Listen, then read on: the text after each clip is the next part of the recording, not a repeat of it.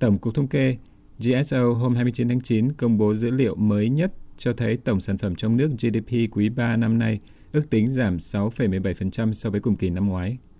Theo GSO, đây là mức giảm sâu nhất kể từ khi Việt Nam tính và công bố GDP quý đến nay. Thông cáo của cơ quan thống kê này cho biết rằng khu vực công nghiệp và xây dựng giảm 5,02% và khu vực dịch vụ giảm 9,28%. Trong khi đó, khu vực nông lâm nghiệp và thủy sản tăng 1,04%. Theo GSO, GDP 9 tháng năm 2021 chỉ tăng 1,42% so với cùng kỳ năm trước do dịch COVID-19 ảnh hưởng nghiêm trọng tới mọi lĩnh vực của nền kinh tế. Nhiều địa phương kinh tế trọng điểm phải thực hiện giãn cách xã hội kéo dài để phòng chống dịch bệnh. Tổng cục Thống kê viết rằng khu vực nông, lâm nghiệp và thủy sản đóng vai trò là bệ đỡ của nền kinh tế trong đại dịch. Năng suất lúa tăng cao, chăn nuôi tăng trưởng ổn định, kim ngạch xuất khẩu một số nông sản 9 tháng năm 2021 đạt khá so với cùng kỳ năm trước. GSO cũng cho biết rằng dịch COVID-19 diễn biến phức tạp ảnh hưởng nghiêm trọng đến hoạt động thương mại và dịch vụ, và rằng tăng trưởng âm trong 9 tháng năm 2021 của một số ngành dịch vụ chiếm tỷ trọng lớn đã làm giảm mức tăng chung của khu vực dịch vụ và toàn bộ nền kinh tế. Nhiều địa phương ở phía Nam, nhất là thành phố Hồ Chí Minh, nơi dịch COVID-19 bùng phát mạnh thời gian qua, đã phải tiến hành các biện pháp giãn cách xã hội nhằm ngăn chặn sự lây nhiễm, trong đó có việc tạm đình chỉ các cơ sở kinh doanh dịch vụ. Đợt bùng phát dịch bệnh mới nhất kể từ tháng 4 năm nay ở Việt Nam đã nâng tổng số ca nhiễm COVID-19 lên ít nhất 779.000 ca và hơn 19.000 ca tử vong, theo Bộ Y tế Việt Nam. Trước tình trạng các bộ xét nghiệm nhanh COVID-19 tại Việt Nam đang được bán ra thị trường với mức giá chênh lệch vô tội vạ so với giá gốc, lãnh đạo Bộ Y tế Việt Nam hôm 28 tháng 9 cho biết, Bộ này chưa mua sắm mặt hàng thiết yếu dùng trong đại dịch, và việc đấu thầu, mua hàng và cung cấp các thông tin liên quan, bao gồm giá bán, đều do đơn vị sản xuất nhập khẩu tự công bố và chịu trách nhiệm. Thứ trưởng Bộ Y tế Trần Văn Thuấn được báo Sức khỏe và Đời sống, cơ quan ngôn luận của Bộ Y tế Việt Nam dẫn lời nói, Bộ Y tế đã có các văn bản chỉ đạo các đơn vị, địa phương mua sắm sinh phẩm xét nghiệm theo đúng quy định hiện hành và xử lý vi phạm nghiêm các hành vi lợi dụng đấu thầu, mua sắm để tham nhũng, hưởng lợi.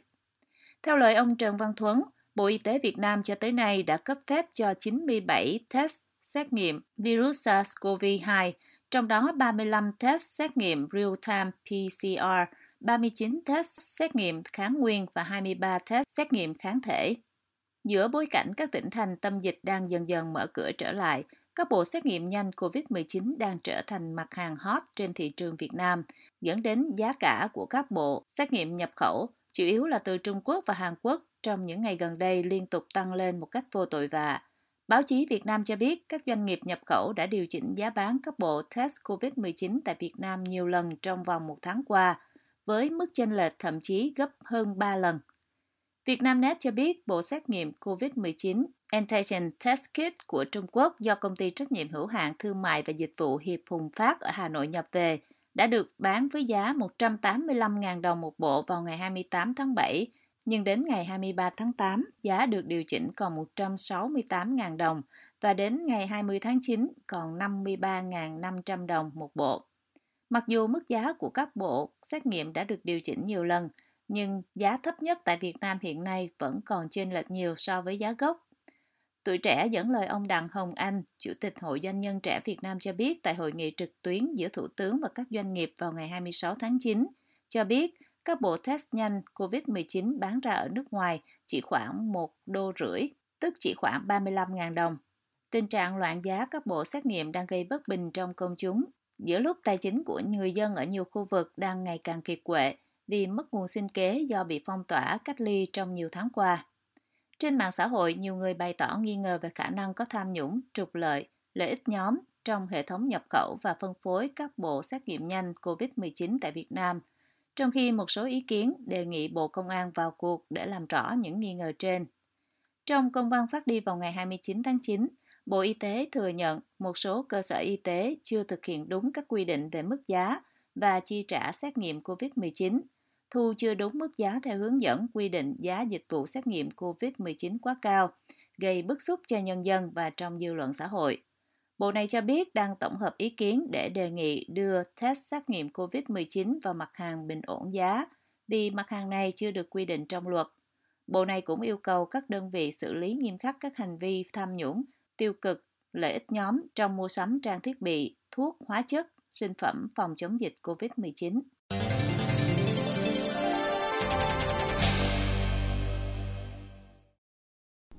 Phái đoàn Liên minh châu Âu EU ở Việt Nam hôm 28 tháng 9 thông báo rằng chính phủ Italy đã tặng thêm Việt Nam hơn 1 triệu liều vaccine.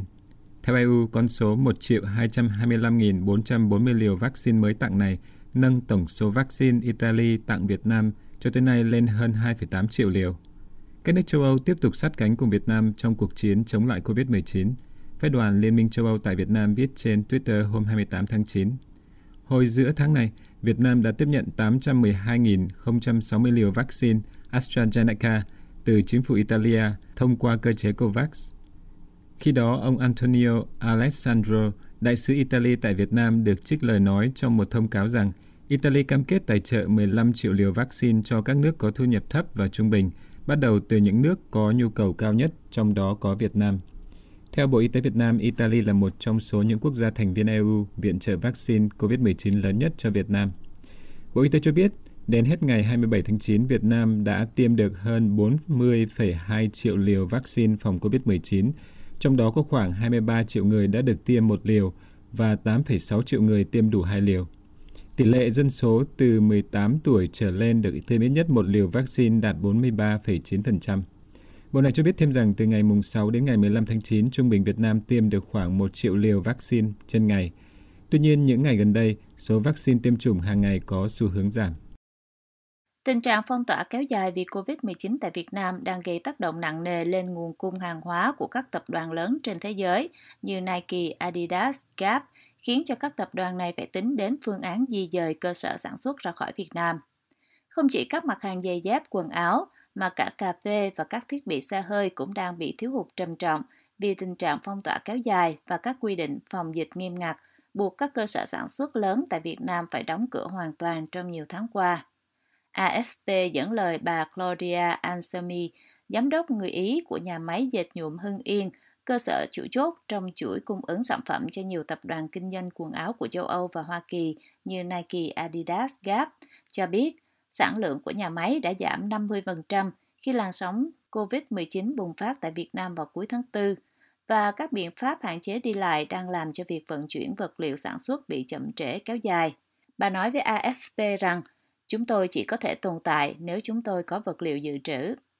Tại Mỹ, trong khi dịp mua sắm lớn nhất vào cuối năm đang đến gần, các doanh nghiệp bán lẻ tỏ ra lo lắng và dự đoán về khả năng thiếu hụt hàng hóa do tình trạng chậm trễ trong dây chuyền sản xuất, giá nhân công và chi phí vận chuyển tăng vọt. Công ty Everland cho biết họ đang phải đối diện với khả năng hàng hóa bị chậm trễ từ 4 đến 8 tuần, tùy thuộc vào tình trạng của các nhà máy bị đóng cửa mà họ đang hợp tác tại Việt Nam. Trong khi đó, Nike cho biết đã cắt giảm dự báo bán hàng vào tuần trước với lý do bị mất hết 10 tuần sản xuất tại Việt Nam kể từ giữa tháng 7 và việc mở cửa trở lại dự kiến sẽ bắt đầu theo từng giai đoạn vào tháng 10, New York Times tường thuật. Trong những năm gần đây, Việt Nam đã vượt lên trở thành nhà cung cấp hàng may mặc và giày dép lớn thứ hai cho Hoa Kỳ chỉ sau Trung Quốc. Tuy nhiên, kể từ khi bị bùng phát dịch do biến thể Delta gây ra, các biện pháp phòng dịch và tình trạng chậm trễ trong việc tiêm vaccine COVID-19 đã buộc các nhà máy phải dừng sản xuất, gây tác động lớn đến chuỗi cung ứng toàn cầu nói chung và nền kinh tế Việt Nam nói riêng. Nhiều nhà bán lẻ trước đây đã chuyển hoạt động sản xuất của họ từ Trung Quốc sang Việt Nam trong thập kỷ qua vì chi phí tăng cao khi chính quyền của Tổng thống Donald Trump áp dụng các mức thuế mới đối với Trung Quốc, thì nay đang tính đến kế hoạch rời khỏi Việt Nam. Tháng trước, Hiệp hội Dệt may Việt Nam cho biết có đến hơn 90% doanh nghiệp tại các khu công nghiệp phía Nam đều phải dừng sản xuất, làm đứt gãy chuỗi cung ứng toàn cầu của các nhãn hàng lớn đã đặt hàng sản xuất tại Việt Nam. Theo Hiệp hội này, 62% kim ngạch xuất khẩu của ngành dệt may nằm ở các nhà máy thuộc khu vực phía Nam, nhưng mới chỉ có thành phố Hồ Chí Minh triển khai tiêm vaccine cho công nhân trong các khu công nghiệp.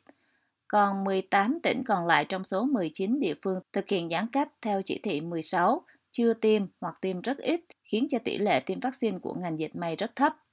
Tuần trước, Nike cho biết họ đang phải vật lộn với tình trạng thiếu sản phẩm thể thao và phải cắt giảm dự báo bán hàng. Tập đoàn này nói 80% nhà máy của họ ở miền Nam và gần một nửa số nhà máy may mặc của họ tại Việt Nam đã phải đóng cửa. Ngay cả khi Việt Nam bắt đầu nới lỏng dần lệnh phong tỏa, nhiều doanh nghiệp vẫn tỏ ra lo lắng về tác động lâu dài đối với sản xuất của Việt Nam. Nike và Adidas thừa nhận họ đang tìm cách tạm thời sản xuất ở nơi khác. Trong thư gửi cho Thủ tướng Phạm Minh Chính vào tuần trước, các hiệp hội doanh nghiệp hàng đầu đại diện cho Hoa Kỳ, Liên minh châu Âu, Hàn Quốc và các quốc gia Đông Nam Á cảnh báo về việc di dời dây chuyền sản xuất ra khỏi Việt Nam, đồng thời cho biết 20% thành viên các hiệp hội đã rời đi.